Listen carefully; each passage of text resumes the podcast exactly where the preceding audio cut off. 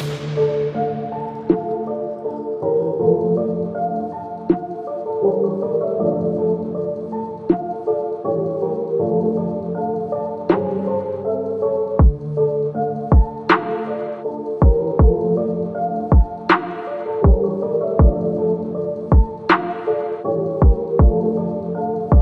everyone, and welcome to Paranormal Roundtable. I'm your host, Josh Turner, and with me is my uh, esteemed colleague, Anthony. Good evening, everyone. And we are, this is the second uh, part to the interview with Christopher Garetano. Uh, welcome to a Thursday night edition of Paranormal Roundtable. Bringing you a bonus episode. Bonus episode here. Bonus, bonus, bonus. So here, here's what we got going on. We still have tickets for the conference. We have to to uh, tell you about that. Uh, it is listed in Eventbrite or at Eventbrite. It's listed as Paranormal Roundtable presents second annual Dogman Cryptid Conference.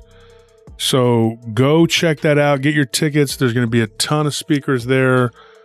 I can't even name them all. It's Lyle Blackburn, Ken Gerhard, Nick Redfern, David Weatherly, Barton Nunnelly, Ron Murphy, Chad Lewis, D.A. Roberts. Uh, who am I forgetting here? Ron Morehead. Morehead. Did you say Adam Davies? Adam Davies, Sybilla Irwin. It just goes on and on and on. There's a bunch of people going to be there, and a bunch of people that aren't even listed on there. Martin Groves has agreed to go and speak there's just going to be a bunch of people that are going to be at the conference. Uh, Christopher Garetano is one of them, and so he's on the show tonight.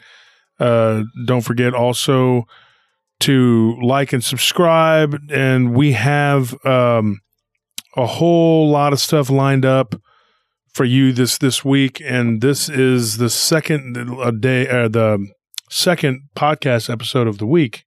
Yep, and we'll be back on Friday with the live stream. We did an impromptu live stream on Monday. Um, and it ended up, we ended up talking about alien abduction and ghosts and things like that. Check that out. And then we're going to be doing a live stream on Friday. That starts at 9 p.m. Central Time. Usually goes about three hours. And then we're going to do another one on Sunday. The one on Friday, we have a guest that's going to be Aunt Rick Atrastain, um, who's going to be talking about demons, angels, and other things. And then on Sunday, we're going to have a, a, show, um, a live stream without a guest where we talk about different subjects and stories and whatnot. Uh, believe me, we, will get into some, some stuff. We always do. Uh, and hopefully you'll enjoy it and have a good time. Uh, folks, if, if you go to the conference, though, don't forget, I, want to meet each and every one of you out there. So if you're listening, don't forget, if you go to the conference, in the VIP, you get an extra night. You get Friday night, and it's a it's a catered dinner, and you get to you get more time. You get to sit and talk with the uh, speakers. But if you can't do that, then that's fine. Go in and, and be there for Saturday and Sunday. Also, we have giveaways we do every time, like this episode here will be dropped on the Paranormal Roundtable group on Facebook. And if you go and you uh, leave a comment, then you could be chosen to win a free autograph book from one of many authors, like some some of the people we just named. Um, and also, if you send me a friend request on Facebook, please remember to to tell me that you are a listener of the show. Otherwise, I may not approve it. And then also, I am Josh Turner nine forty on Instagram. Remember, Josh for, Josh Turner nine forty on Instagram. You can follow me on Instagram. And the last thing, uh, the Patreon. Yeah, it's patreon.com slash PRT podcast. Yep. $10 for three months, get you a swag bag. $20 immediately get you a swag bag. $30 a month, get you a super swag bag, which consists of two autograph books, a shirt and or hoodie, um, or a cap, whatever. And, you know, and just, it's a good deal. And so if you like our our show, you want to rep, rep, the merchandise, we always throw in a bunch of extras like stickers and keychains and things like that. It's a really cool uh, deal for you there. We also have a new on the live stream. We have a new five dollar where you can become a member. Oh, we have what's called a YouTube memberships. It's kind of like YouTube's version of Patreon, but we only have one five dollar tier on there and if you hit the join button, which is right next to the subscribe button, uh, it'll take you to where you can sign up. It supports the channel for five bucks a month. And if, if you leave a comment down in the comment section, or if you join us for our live streams and you participate in the live chat, your, your name will stand out. Like it'll it'll turn your name green, and and it'll it'll put like a little badge next to your name showing that you're a channel member. So that's just a, a simple, cheap, easy way that, that you can support what we're doing here if you if you feel so inclined. Yeah. And donations are not expected, but they are appreciated. And and so anyways, folks, that's all we had to talk about. And then without further ado, we're gonna get into it. Josh Turner at PRTpodcast.com. Send me your stories and let's get to our guest. I think living in this body, which is a three dimensional prison almost, I think it would be, you know, I, I could take a thousand years. I think I could, you know, um, in the Dwapara Yuga, there's three yugas. I don't know if you know this. Uh, uh there's four. I'm sorry. And in each yuga, which is a, it's a, a cycle, it's like a cycle within a cycle. The the overall cycle is four million three hundred twenty thousand years. But the first is the Satya Yuga, and people lived to be 100,000 years and they were like 40, 50 feet tall, whatever. Then they the people got smaller. Okay. And the next was the the Treta Yuga. And morality also decreased by 25%. And people got shorter. They got smaller. Then you had the Dwapara Yuga, which was the age before us. And it ended uh, only about 3,500 years, 600 years ago, something like that. I can't, I don't know the exact numbers. I have to look it up. But when you look at that life cycle, people lived to be a thousand years and morality was at about 50%. Now we're in the Kali Yuga and morality is said to be at about 25%. That means that one in four people is righteous and, and everybody else is just either shades of gray or just an absolute dirtbag, according to the Hindu belief. Okay. These are cycles of time, though, but they seem to play out pretty correctly. And, and if you look at the Dwapara Yuga, it corresponds with the time of Noah and Methuselah. And of course, they lived to be 800 years, 1,000 years. People topped out at about 1,000 years. And now, where we're at now in the Kali Yuga, people's lifespans top out at about 100, 100 years. And that's actually correct. And when you look the Bible, it says in the Old Testament, which is like like I said, based on older, much older books. The information I believe is correct when it talks about that, how old these people were. Because, the, the, and, of course, we talked also about how if there was more oxygen, you would have larger beings. You'd have dinosaurs, you know, huge, huge creatures. You'd have megafauna, huge mammals, whatever. You would have more during the cycles of high oxygen, and you would have large, giant people. And then, of course, you know, the lifespans change, you know, after so many thousands or millions of years from, you know, the, the Satya Yuga all the way down to where we're at now. It goes, the, the lifespans go from 100,000 years to 100 years. So if you had the, the people, the Anunnaki, and they created us, okay, let's say for argument's sake, I'm not saying that's what happened. I'm saying, what if? Okay.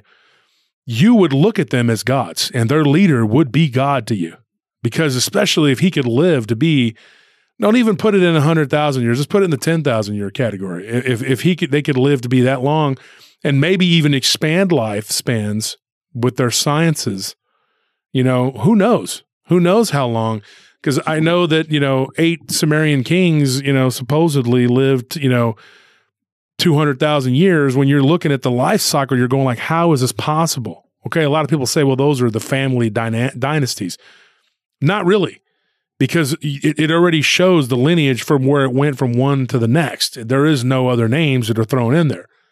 So then people are like, well, that has to be wrong. No, because we're looking at it from the lens of the modern day, like you said. But I think that technology was much higher and much better than what we have now back in back in millions of years ago. Then, if that's the case, and I'm, I think some people have questioned did some of this history exist on a different planet? You know, and that, that we are now yeah. remembering all of our mythologies, us remembering what we were before, and now we're finally preparing to get back to where we were, if that makes any sense. Mm-hmm. And a lot of people have posed that there was a planet in between Earth and Mars because now we know that there's an asteroid belt there. And if you, I, I just watched that movie uh, not too long ago, 65, uh, what's it called? 60, is it 65? 65 million years? I don't know. It's with Adam Driver.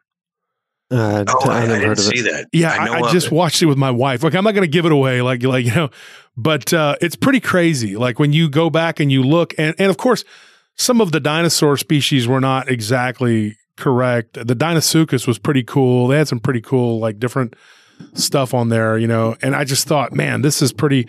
I'm going to have a guy come on my show pretty soon uh, named Max Hawthorne, who's an author and he does paleo fiction. He's a really brilliant guy. Um, but it, it, it, when he comes on, it's it's we're going to talk about some of these dinosaur species of the past, and he's really into the whole uh, ocean going predators and things like that. And it's going to be an interesting subject. But you know, it's really I was watching that movie and I thought about it.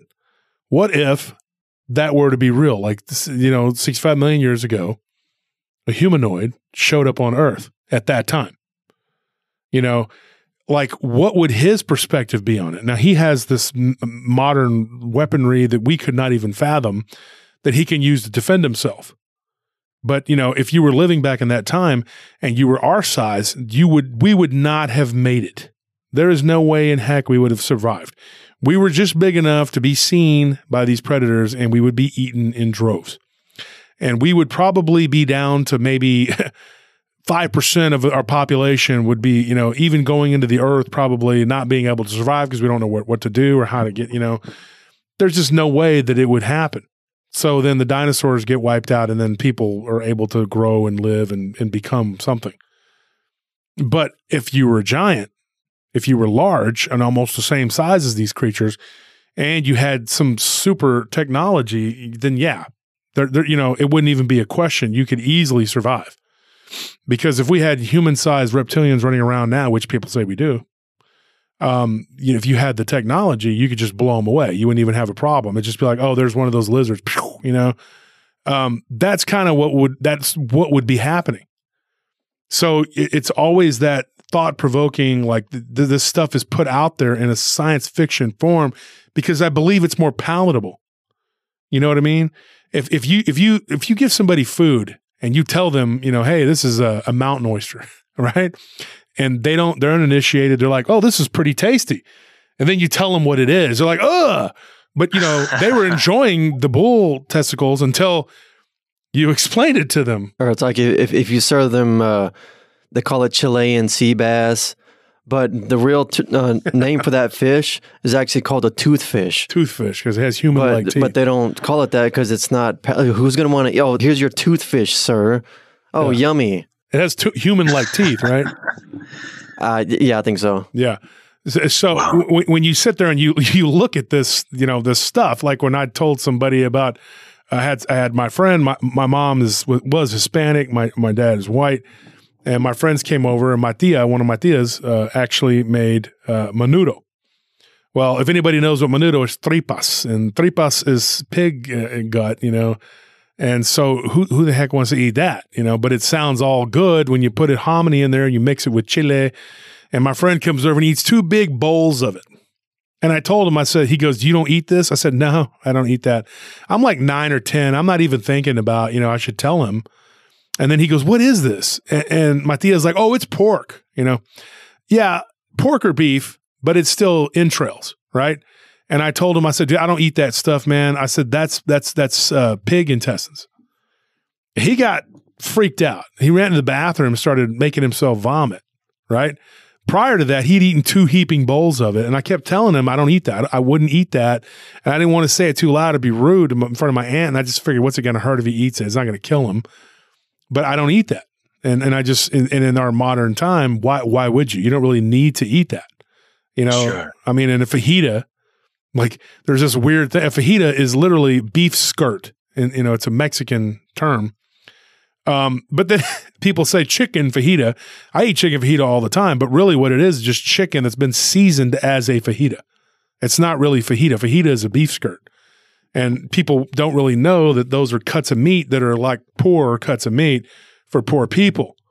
You know, poor people eat that kind of stuff and you just you grow up on it, you're used to it. But when I got older, I was just like, what what is the purpose of this? What do we need this? Because we don't we can afford to eat, you know, like a poor person now lives better than a king did in the Middle Ages.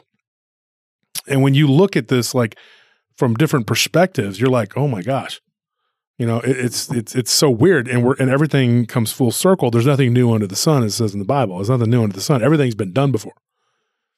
and people think they discovered fire because they make a music video and they're like, look at me dancing like this. Okay, so you took something that happened back in the 70s and you repackaged it, and now it's like you've discovered fire. Yeah, well, I think perhaps the only way to to go forward in all aspects, whether it be art or expansion of the mind and body, soul, is to allow it to happen. And a lot of people are afraid of that. That's why you keep getting the repetition. But I guess you have to be open to the ultimate evolution. And the question is, are you selling your soul if you incorporate all these biomechanisms into your body, or is there a way to do it through a pure expansion of the mind, through everything from research to life experience to something metaphysical? I have a question for you, Chris, sure. about what you're talking about here. Now, you did a show called Strange World. Yeah, yeah, and and it, it, when I first saw you on that show, I was blown away. I was blown away your, by your intelligence, your professionalism, the way that you presented it. You know, you have a very like uh, the way you present things is very like I don't know. You have a voice that makes people want to listen. Oh, I appreciate that, man. You know, yeah, and and you did one on a video game called Polybius. You remember mm-hmm. that? Yeah. Yeah. Now, do you believe that that was one of the? This is the question for me personally, and I'd like to, you know, and the, the, the fans and guests can listen in.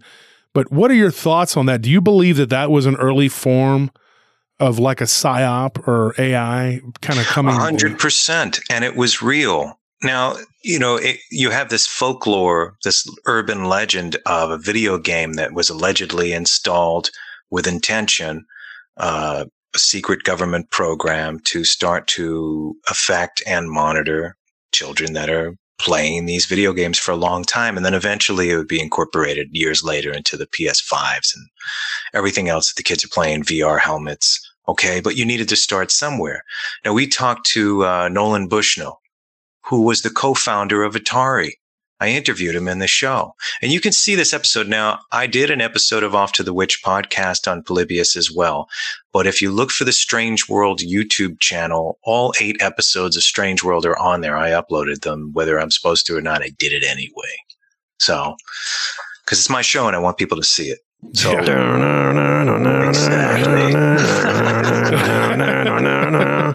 Breaking the law. Breaking the law. break all the laws. So, Anyhow, you can check it out for free. It's it's really good. Like it's a really good show. And and what attracted me, I watched all of it and it was on i think it was on destination america at that time or maybe the travel channel i don't know which yeah, one. it was on it was on travel and then it was on discovery plus and but it did play around the world it did really well in discovery uk and detour channel in canada which is the you know collection of all of those channels and everything. But you know in the states it was sold off to great american country. They bought it and I guess he want Bill Abbott, the guy who owns it, he used to own Hallmark Channel, wants to use it for something eventually. But the worst part is, it's my creation and I took a paycheck for it. And because of that, I have no say in when it will be put out in the public again. Yet I, I put it out because enough is enough. You know, yeah, wait two years and it's just like, look, man, you let me know when you're putting it out and I'll take it down. It's not monetized. I just want people to see it and you should be able to see it. So it's out there. And you and I have talked about this and we were going to announce this too. Like you're coming to the conference, you're going to be at the conference. I want everybody to know that but you and I have talked about doing a docu series. It's just yeah, something, yeah, we've kicked sure. around. Yeah. Yeah, it'd be an anthology. Our first, our first chapter would be, uh, you know, feature length, uh, twenty minutes each chapter, and it could be a variety of the things that Wolf and I are talking about right now, uh, illustrated for you. We'll be interviewing people. Both of us have a lot of different contacts and connections in that world. Everything from weird science to strange and unexplained happenings. And I think we should put an anthology, an anthology together that represents those categories. And if it's successful, we'll do another one together. Yeah, I think anthology films right now, especially right now, are, are in uh, what's the term? Like when when a niche is not being filled. Oh, okay, I get what you're saying. Yeah, it's uh, needed. Yeah, it's needed. It needs to happen because if you look at uh, Tales from the Tales from the Hood, Tales from the Dark Side, uh, Creep Show, like those were all really enjoyable, like fun movies. They certainly were. But you don't see movies like that anymore. They don't. They just don't come out.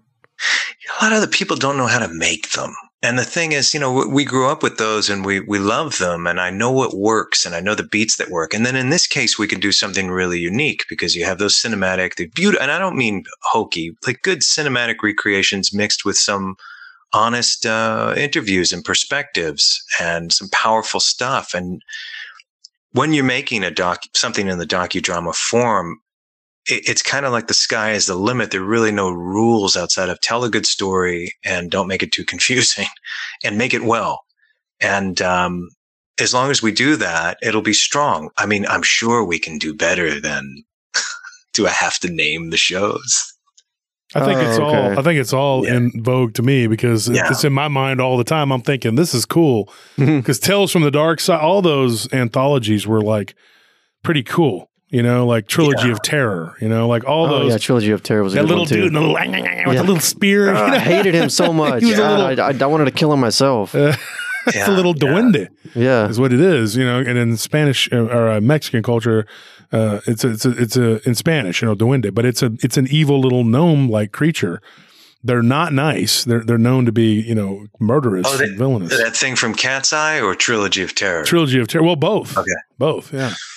Now, hey, have you heard of have you heard of the Harlequin? A lot of people, and it's not the most talked about thing, but it's a phenomenon. And someone very close to me has experienced that when she was a girl, a little girl. Um, the Harlequin. I've met several people, including a guy named Dex, who I interviewed. He he also experienced that, but he mainly talked about the black-eyed children. Um, the Harlequin is something that would come out of the wall and stare at kids, approach kids, smile at kids. And there are a group of now adults who have experienced that phenomena. Yeah, it's like a clown like uh, entity. Is that what you're talking about? Yeah, yeah, mm-hmm. and but tiny, and and I felt that character in Cat's Eye was a representation of the Harlequin. Wow, that that is interesting. I have gotten I have gotten a couple. Sto- okay, now I feel bad because I have gotten a couple stories about clowns and in the early going, I got a, a really, I guess when we started our podcast back in 2019, was it 2019? Um, yeah. We ended up, we had a guy who claimed when he was a kid that he was attacked and, and haunted and messed with by a clown. And I didn't, at that time, I wasn't, I guess, I know I'm not saying I matured in four or five years, whatever, but as a podcaster, I've learned not to throw people's stories out. I've just learned my lesson about that. And I thought this is too far out there for me to be talking about, you know, because I thought, where is the precedent for this? Like, what is this? This is just a guy having nightmares. But then I, I, I got another story from someone who had very similar incident. And I talked about this one, I believe, on the show where they were like at a carnival, wasn't it? They were at a carnival. Yeah, I believe so. Yeah, and this clown-like thing, it was. It looked like a werewolf trying to stuff itself into a clown outfit, like it was trying to hide itself in a, in a clown. And it was terrifying. So interesting. Yeah. So interesting. See, look, so Stephen King is another one of those prophets. And if you read the book, it, the movies were okay, but the book is amazing. And in the book, this wasn't portrayed in the movies that Pennywise is an alien who crash landed during prehistoric times and has this ability to read, psychically read the fears of its prey. So it takes the form of that. And that's what the Pennywise character is. Now, some of these stories I'm hearing from people saying, Hey, this is real lends to the fact that all of this stuff just isn't, it isn't fiction, you know? And Stephen King, if you read The Mist, or I mean, that was very Montauk like, you know, with the secret experiments and opening up doorways and all of these other stories, everything from H.G. Wells to H. H.P. Lovecraft to Stephen King. These are these are visions being channeled from somewhere. You know, the information is coming from somewhere. And, you know, the horror fanatic in me is exhilarated at that and also terrified that we don't have a foothold in reality anymore. If we're going to say all of this stuff, yes, it's written as fiction, it's it's proposed as fiction, but we can find stories in real life where you know people who aren't essentially losing their minds swear to swear to us that these things are real even if even if something as simple as like I had a gentleman I was working in a little tiny construction crew some years back. And the head of this thing, you know, he had bought in some some raw clams and some beer, and we were chilling out. And he was telling me this story, and I and I was into all of this stuff back then. And I said to him, "Hey, man, do you ever see a ghost or anything in your life?" And he's like, "Well, okay." So there was this one time. He's like, "I was upstate. My buddies, we were at a cabin. We were drinking. Okay, I go outside. I, I wanted to go get some fresh air. I walk over to the lake, and you know, he was taking a leak." And he looked out into the lake and he said there was this woman hovering above the lake. He's like, man, I've drank a million times in my life. I've never hallucinated. Okay. Like I'll pass out, but I did never saw anything like this. And it was real. And I don't know what it was. This woman was hovering above the lake. She was moving toward me and then she disappeared. And he was, you know, when someone's telling you the truth, like you could see it. And it's kind of like that Bauman story that Theodore Roosevelt felt compelled to write in his memoir uh, about the guy who saw maybe it was a dog man that killed his friend. Why did Roosevelt write this anomalous chapter in his book? You know, wasn't a popular thing to write about back then. Um, so these things are real. They're not fiction. They can be written as a fictitious perspective of something, but a lot of these things are very real. Hope I'm making sense. No, no, I think, and I think Roosevelt that actually happened to him, and he used Bauman as the uh, whatever pseudonym. Pseudonym, yeah. Go ahead. That's Andy. interesting. So he w- was maybe embarrassed to tell his own story at that time, so he wrote the the Bauman story. That's that's yeah. I mean, and and that happens to people. I've had people. In fact, I know I'm not gonna. I don't want to give people away, but I know a couple people who've written things in their own work you know, and put it out there as someone else, but it happened to them, but they didn't want people sure. to know it. That's actually yeah. a, a uh, therapeutic exercise that is used for people who, who have uh, gone through severe, severely traumatic experiences. It's used particularly with the children who, who've suffered uh, different forms of abuse. That's why, like, they'll you'll you'll see kids in therapy with with those sock puppets. The therapist will talk to the sock puppet, and the kid will detail his traumatic experience through the sock puppet because then it's like I'm transferring all this trauma onto this external thing. I think it's the same concept writing about things that have happened to you under a pseudonym. It's like you're transferring all of that pain and all that trauma onto some external thing that is yes, it's part of you, but it's it's also not in your own in your own mind. So it it, prob- it probably is something that helps pe- people to get through the things that they've seen, the things that they've heard that are just unexplained or th- that they just can't comprehend. So, speaking of fiction that's not fiction, one of the glaring examples in my mind is uh, Stranger Things, which sure. is which is based on the Montauk Project, which you did an awesome documentary on, uh, Chris, called the Montauk Chronicles. For the listeners who are just hearing about this for the first time, can you put the Montauk Project in a nutshell? Yeah. So okay. So I I, I heard about it um, well, I had an experience there, an interesting experience when I was a little kid in the early 80s, but I did not know about the Montauk Project.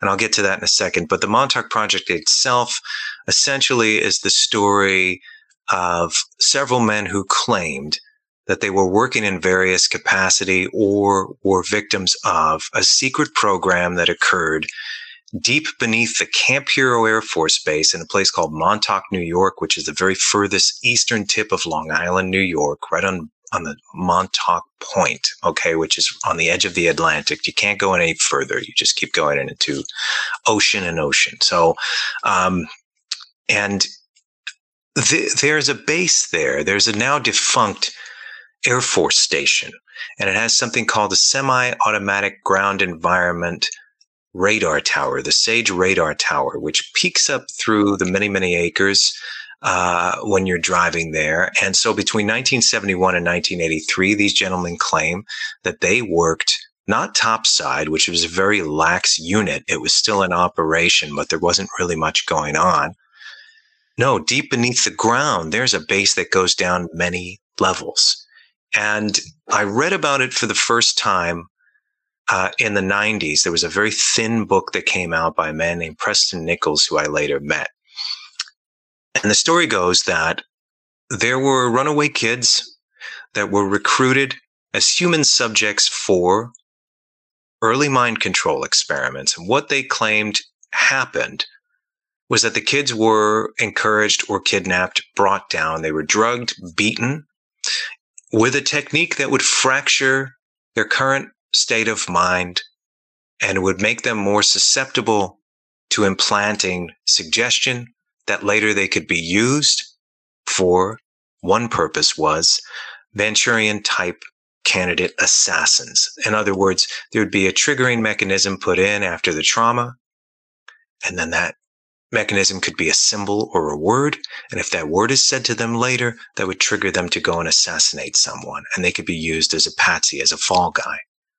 Um, another purpose was to heighten psychic abilities. And then there were other things also suggested that there were dimensional gateways being opened. There were um, interdimensional beings that were released from these gateways. And then there were technologies that were reverse engineered uh, from extraterrestrials, all deep within this base. This was supposed to be, you know, a mecca of all of these different conspiracies that are now being talked about as real. And so when I first read it, I felt, just to be honest, that, that the small, the book itself was poorly written. So I, I wasn't really interested in it. I felt like it reminded me at the time, and going back to fiction, the Dean Koontz book, Watchers, that is the Montauk story. Okay. Uh, and he must have heard about it because I later found out there were other people talking about it well before Preston Nichols' book came out. So perhaps Dean Koontz, the horror writer, the fiction writer, knew about this because that's the Montauk story. Um, but the book that was written in the 90s cherry picked from some things. Forbidden Planet, watch that movie. Uh, different episodes of um, different episodes of Outer Limits, The Twilight Zone, even Star Trek. There was a lot, you know, H.G. Wells. There was a lot of different Philip K. Dick stories. All of that stuff was kind of felt like it was thrown in there. So, I, so later on, it was 06. Okay. I, I wanted to make I wanted to make a really unique take on the Sasquatch stories. And I still have it, and no one's doing anything like it. And I will do it one day. And it, it is. It's ultimately very unique. And and um, I'm happy that no one has tried to do anything outside of you know a bunch of guys running around the woods rattling cans. So it just makes a better opportunity for me to make this later. But I decided to do Montauk instead because a friend of mine who was really deeply immersed in this way of thinking at the time, which wasn't in vogue at all. Um, you know, it was really reduced to fringe people and fiction. And I was like, okay, so what would be interesting here is to talk to Preston Nichols, the guy that wrote the book and said he was there as a as a programmer, uh, to talk to Al Bielek, who was the elder of the group, and start there because I loved stories where you know, you had a character in a, in a movie that was this old man that had this elaborate tale to tell. And honestly, that was my interest. I was like, I need to start from scratch. I need to go to the source of the people who claim this thing is real and let's see what we discover. And at the time, I didn't believe in it or disbelieve in it. I, I was just open to hearing stories. And so I started that way in 06. By the time 2012 came, I had a version of the film done.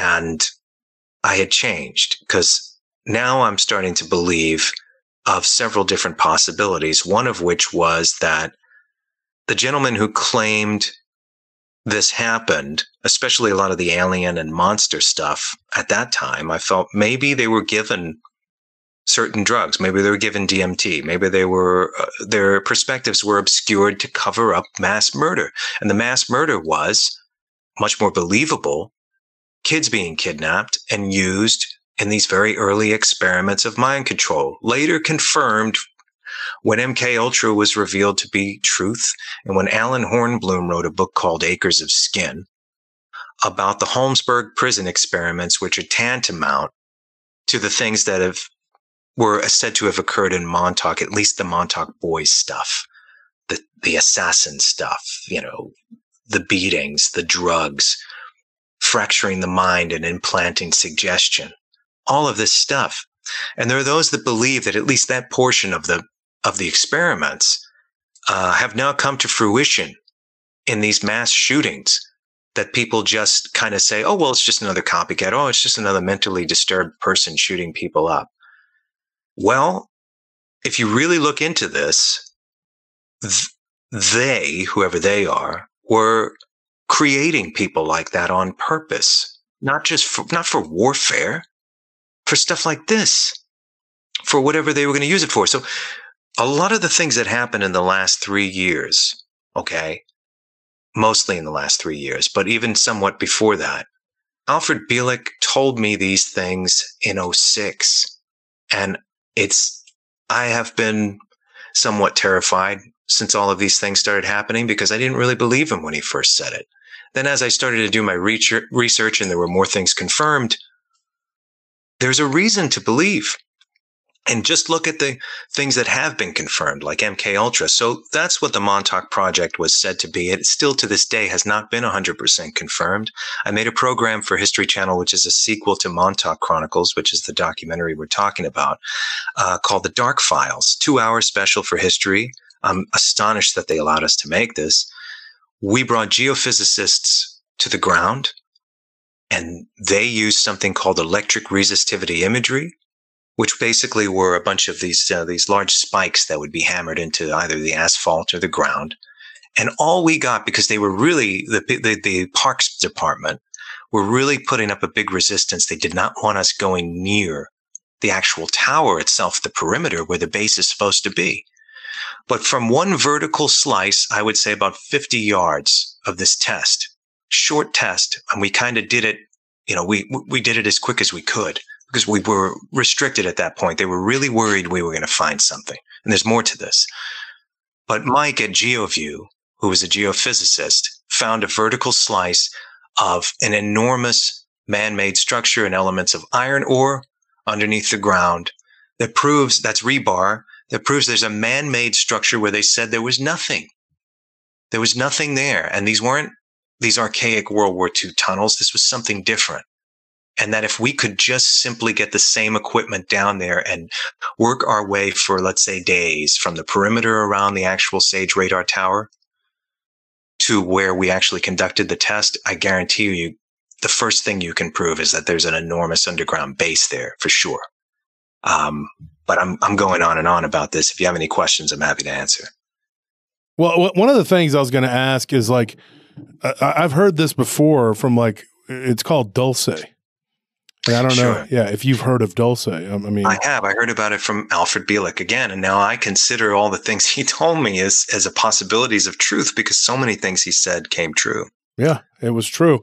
And so when when you look at Dulce, you know th- there there have been all kinds of eyewitnesses who've claimed to have worked there, people that have escaped and claimed that they saw reptilians and they saw dogmen, werewolf looking creatures uh, winged looking creatures. And you, we here at PRT, we get these stories of these entities all the time. Like, I mean, I just yesterday I was talking to a researcher. This guy was a uh, basically a biologist. I mean, he had no reason to lie, and his life took a, a different turn. He went to a foreign country to help some people. Well, he was from South America himself, but he went to for, another foreign country that was in turmoil. Got kidnapped uh, found God, became a missionary, got got released basically. And let's put it this way: he got released, and then he found God, then he returned and got kidnapped again. And it's a crazy story, but you know he talks about having seen uh, this this winged entity, you know, in the river when he was a young man, and then later on he saw it standing there looking at him on the top of a church uh, in Nicaragua. And you're sitting there going like this is a crazy story. I haven't told it on my show yet, so I'm going to say I'm going to say much more about it. But it was unbelievable. And he said, "What are the odds of me seeing it as a 15 year old boy? You know, in July, you know, uh, uh, like a week before his birthday." And then he's like, "I saw this thing again, you know, 25 years later." You know, and it was just like, it's a very compelling. Like, what are the odds that he saw that? And both times he had people with him he had his two brothers with him, which he's the youngest of uh, of those three. There's four brothers, and he's when he saw it in the water in El Salvador, And then years later in Nicaragua, and he sees the same, what looks to be the same type of creature. And he's like, I said, you think it was the same creature? He said, I don't know. I, you know, and then I go and I start looking into these reports of Dulce, and I get one that's just identical to that thing, like what he saw. And I'm like, wow. You know, those are threads. Those are threads that I pull all the time. And, and, and when I get these reports that are around that area of these flying winged demonic looking, kind of like we were talking about earlier with the, the, the movie Gargoyles, you know, and not the cartoon with Goliath and all that, um, but but the actual movie. You know, like it, it looked like that. You know, kind of like this wow. demonic thing with wings. And before anybody would roll their eyes and go, "Well, this is crazy," how many have we gotten reports of like that, Anthony? Probably thirty. Yeah, a whole lot of them. A whole lot of them. And so you're sitting there going like, "Okay, this is probably real." You know, the reptilian thing, same thing. Tons of werewolf, dogman reports, vampire looking creatures. I mean, I, nobody's can say, well, that's a vampire, that's a werewolf, but that's what they're describing. And they're, they're describing them in droves. Now, somebody asked me the other day, and maybe you can give me some insight into this, Chris. Somebody said, well, do you think these reports are ramping up, or is it just because we have the technology now, you know, to, to, you know, whatever. And so I answered it like this it's analogous to like eBay. And what I mean by that is I, I collected cards and comic books when I was young, like a lot of people in our generation did. And then they produced too much of it and it all ended up being not worth anything because of the 80s, whatever was made in the 80s to the early 90s, and it was just overproduced. But we didn't know that at the time because we didn't have eBay. You know, now it's changed how people collect cards or comic books or coins you go onto eBay and you kind of see what the price is. You don't need a Beckett price guide to tell you that a Mickey Mantle card is worth da da da because you could just go on eBay and if somebody's trying to flip one, you can see what what's going for. It's only worth what somebody's going to pay for it, right? So when you go back and you look at these uh, stories when we were younger and people were, you know, we got these stories out of books, people like Frank Edwards, you know, these really strange stories, or you read them in science fiction, like it was like, you know, a science fiction, you know, like I read Fate magazine, or you read Philip K. Dick or whatever, and you would be like, oh, okay, so this is, you know, whatever. Th- this is just this story, you know, it's just strange, stranger, you know, whatever, strange stories. When you start looking at these, uh, you know, whatever, like from from from from then until now the way that we do research and the way that we can we can cross check and do all this other stuff for these stories you go back and you find b- more and more reports. Yes it does seem like there are more and that there's more of it. If you looked at ebay you think man there's way more uh, vintage baseball cards floating around than there were when i was a kid. No they're just more accessible.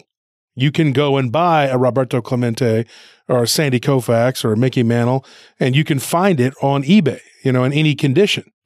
Whereas when I was a kid, you'd have to you'd have to go far and wide and go to these card shows and yard sales. Maybe you'll stumble across some some vintage stuff, you know, whatever. It was rare.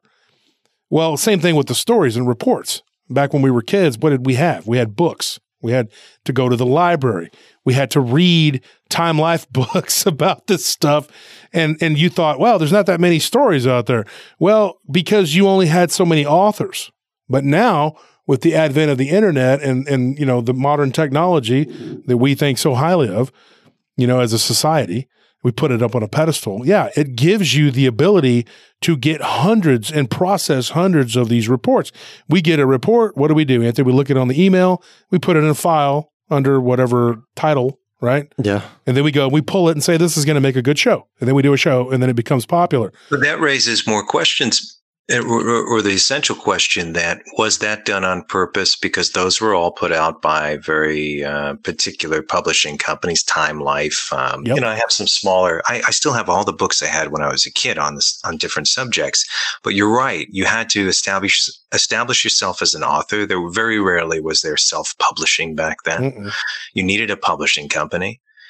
Now anyone can start a podcast. Anyone can publish a book. And I think that's fantastic. I mean, look, if the book's garbage, then, you know, it's garbage, but at least it opens up possibilities for us to hear stories that we'd have, we would have never heard. And does that lend to the changing and for and f- changing of one era and the forging of a new one, the fact that now we can communicate and were we prevented from communicating on purpose? And now are we allowed, why are we allowed to do it now? There's so many questions, but. Or did we yeah. break free? Yeah. Or did we break free? Because you, you're one of those people who's been on the forefront of, I believe, and on the verge of changing things again and, and another paradigm shift. And I just think that your your dedication and your passion is is one of the things that drives me. That that's why I wanted to work with you. And I thought, you know, if you and then some of the things we've talked about, you know, like I said, we're children from the '80s. We, you know, we were we were born in the '70s. We we were raised up in the '80s. And like you said, you know, was it done on purpose? I always wondered why is there so much limited information on this stuff? And then when it started coming out, you know, years later, because when I was 15 and I saw the Dogman thing, whatever it was, werewolf, whatever, this thing, I was in 1990. You didn't you didn't just go jump on the internet and go, oh look, there's been hundreds of these reports. Oh, it's what it's right there, you know. No, I mean you just were like, dude, you had to find other people who had seen it. You had to go and you had to you had to really get after this information. And and I wrote all these things down in journals and then, you know, 10, 15 years go by and you're like, dude, it's everywhere. Like you can find it anywhere on the internet. And I'm just like, I feel like, oh, wow, I wasted all this time just trying to write all this stuff down. And now it's so readily accessible and readily available, and anybody can do it. The problem there, though, is that anybody can do it because then everybody's doing it and it kind of waters it down. And then you have to, you have to go through the muddied waters of all these people who I believe are subpar researchers who give themselves the mantle of I'm a researcher. Well, I'm a, I'm a, I'm an air breather. I mean, so is everyone else. I mean, you know, whoopie do. Just because you can doesn't mean you should. I mean, it's, it's that way. You know, I'm a filmmaker, and it's that way in the world of movies. You know, anyone, everyone has a camera in their hands, and if someone does something brilliant, I'm happy. You know, I, I, I don't feel like there's any competition. Just make your light as bright as possible, and you have. You've got a larger audience than most people trying to achieve one, whether they be charlatans or they're really just trying to tell a story. And some people can't, they don't have the ability to tell a story, yet they have a good one to tell. And so, um, you know, I'm a listener and I'm a storyteller, and uh, I've had a few of my own experiences, but mostly I'm I'm interested in writing these things as fiction. But it's exhilarating to think that some of this stuff is real, you know. And um, I uh, I think we live in an extraordinary time. It's just learning how to embrace it. And yes, this is a wonderful time to change things too, because again, I um, I've made shows for networks. They were financed by networks. You know, they weren't financed by an uncle or a, a weird outfit of people. Yet I'm excited about also working with people from the underground who want to invest. It, it just you got to be very careful. Um, but I have a new show that I'm making, and it's you know, each chapter is nurtured in their feature length. And the first one comes out in October and it's called A Haunting We Will Go. Now, I chose an oversaturated subject because I'm going and have, I already shot it. It's in post production and I'm portraying it in a very different way, unlike anyone has on any of these networks. And that was something I wanted to do. Um, and you can't do it within the network system. So as, as fancy and as wonderful as you think that achievement might be, they sometimes just they'll bury great shows and continue to perpetuate stuff that I guarantee that no one's going to watch in 10 years. No one's going to go back and watch 57 seasons of the most repetitive show ever made. And whatever that, whatever show that is, apply this definition. You know, do you think anyone's going to go back and watch that stuff? Nobody's going to go back. I don't think anyone's rewatching them now. You, you have to be nearly brain dead to see that stuff over and over again. So it's a great time, in other words, to, to make your light shine, to create something new. And that's up to you how you're going to forge that. I think that independent media is one of the most important ways, is one of the most important things right now pertaining to this subject in particular the paranormal, cryptid, abnormal, weird, what have you. Because this whole sphere of information has been something that's been stigmatized for a long time. But the thing is, the more independent media is is available to consume on this subject, the less it becomes stigmatized. The less it's stigmatized, the more independent media is created for these things. It's like a self perpetuating cycle, the end result of which produces more and more and more information. I think you're totally right that this is uh, this is like the right time to to be learning about these topics and make and creating media on these topics. Yeah, because the playing field, just like you said too, then the playing field is is level now. In other words, it's not a taboo to tune into an independent designer of these type of programs or these movies. People are actually excited for them because they're really honestly, I think a lot of people are sick of being controlled and being fed the same thing over and over again that's made by a committee who they're just trying to validate their paychecks at the end of the week. And so what Wolf said before is that you get more passion and uh, intent and and research goes into these independent productions. Not all of them. You know, I've seen some that are just as bad because they're aping the stuff on TV. And that's the biggest mistake if you're an independent designer of these shows or movies or literature or whatever. Stop trying to ape the stuff that the networks are doing because what you become is the brand X version of that garbage. So it's like you need to do something fresh and be bold. Do it. You know, that's up to your imagination. So yeah, I had a I had a question for you, Chris, and we were talking earlier. What are your thoughts? Like, okay, the, kind of switching gears here a little bit, but going back to what we said earlier in the conversation, we talked off air. I know about the like like okay, art imitating life, life imitating art, and one of the things that I found intriguing was that that aliens, you know, Ridley Scott, he did Aliens, or he did the Alien movie and he kind of like was the the you know he used like like the visuals of geiger H.R. geiger Hans Rudy geiger And you know, the inspiration for his aliens was geiger's work. But Geiger himself, you know, had admitted that a lot of this came from his own nightmares. Like it was like, you know, or the xenomorph in particular, uh, he said came from directly from a nightmare. Mm-hmm. Sure. Well, even Dan O'Bannon, who wrote the screenplay for Alien, when he met um, Giger, he offered him opium. So the guy was, he, was, you know, he was a great artist, but he was he was doing opium, and then those visions would come to him, and maybe he fell asleep and had more, you know. But he was he was enhancing that, and he would go deep into his paintings that way. And um, you know, he said that they were, they were, they were, maybe he was channeling them like every other artist or author or filmmaker or writer, you know.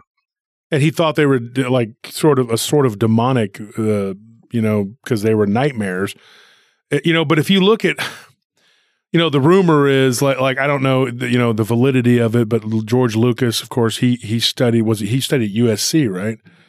Um, uh, yeah. Yeah. And and he was supposedly he hung out with Timothy Leary. And Leary, of course, was dro- drop in. Dro- what is it? Drop out. I forgot what oh, the saying was. I think he was a he was a government plant. Yeah. Well, he he had the, he would take LSD. Mm-hmm. You know, and he would tell other people to, to tune in, tune in, or tune out, drop in, drop out, tune in, whatever, whatever, tune out, whatever his saying was.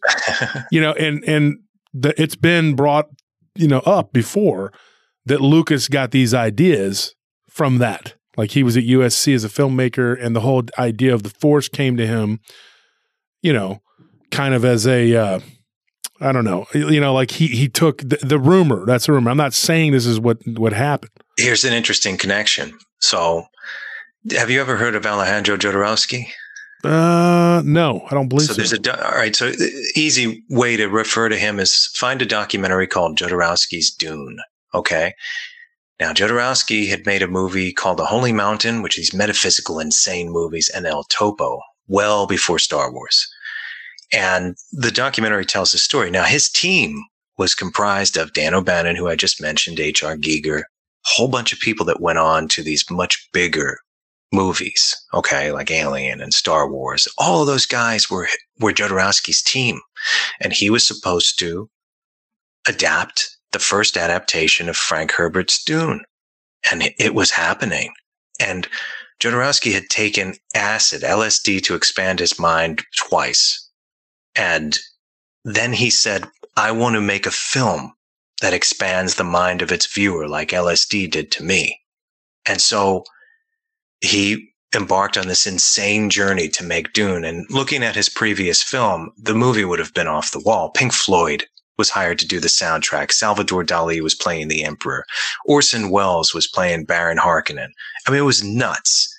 Um, and so they created the makers, you know, Jodorowsky and team, and these are serious designers. I mean, they went to Douglas Trumbull, who did the effects for 2001 A Space Odyssey. All of these people are on board, and every studio got a copy of their production art book and their screenplay. And it has now since been established that not only Lucas, but everybody with a hundred films going forward, including Alien, Blade Runner, Tron, they felt that Jodorowsky's Dune, all of his plans, his storyboards, his art, and his ideas broke into a thousand pieces and became all these other movies and influenced everybody. And they, they found, you know, identical scenes from their storyboards in Star Wars and other movies going forward, Flash Gordon, you know. Yeah. But what an amazing influence this man had. It's funny that you mentioned the expansion of the mind because it started with a man who, to this very day, he's alive now. He's 95 years old and he's making this new movie. yeah, amazing guy. I got to look um, this up, man. yeah, yeah I've, I've, never heard of him. That's interesting. To your first introduction, just watch uh, Jodorowsky's Dune, the movie. It'll it'll blow you away. Folks, that's all the time we have for tonight with Chris Garetano. We'll be back with Chris uh, next Thursday for another bonus episode, a Thursday night special edition of Paranormal Roundtable. Be sure and tune in. We hope you enjoyed it. I know we certainly did and had a good time. Uh, thank you and good night.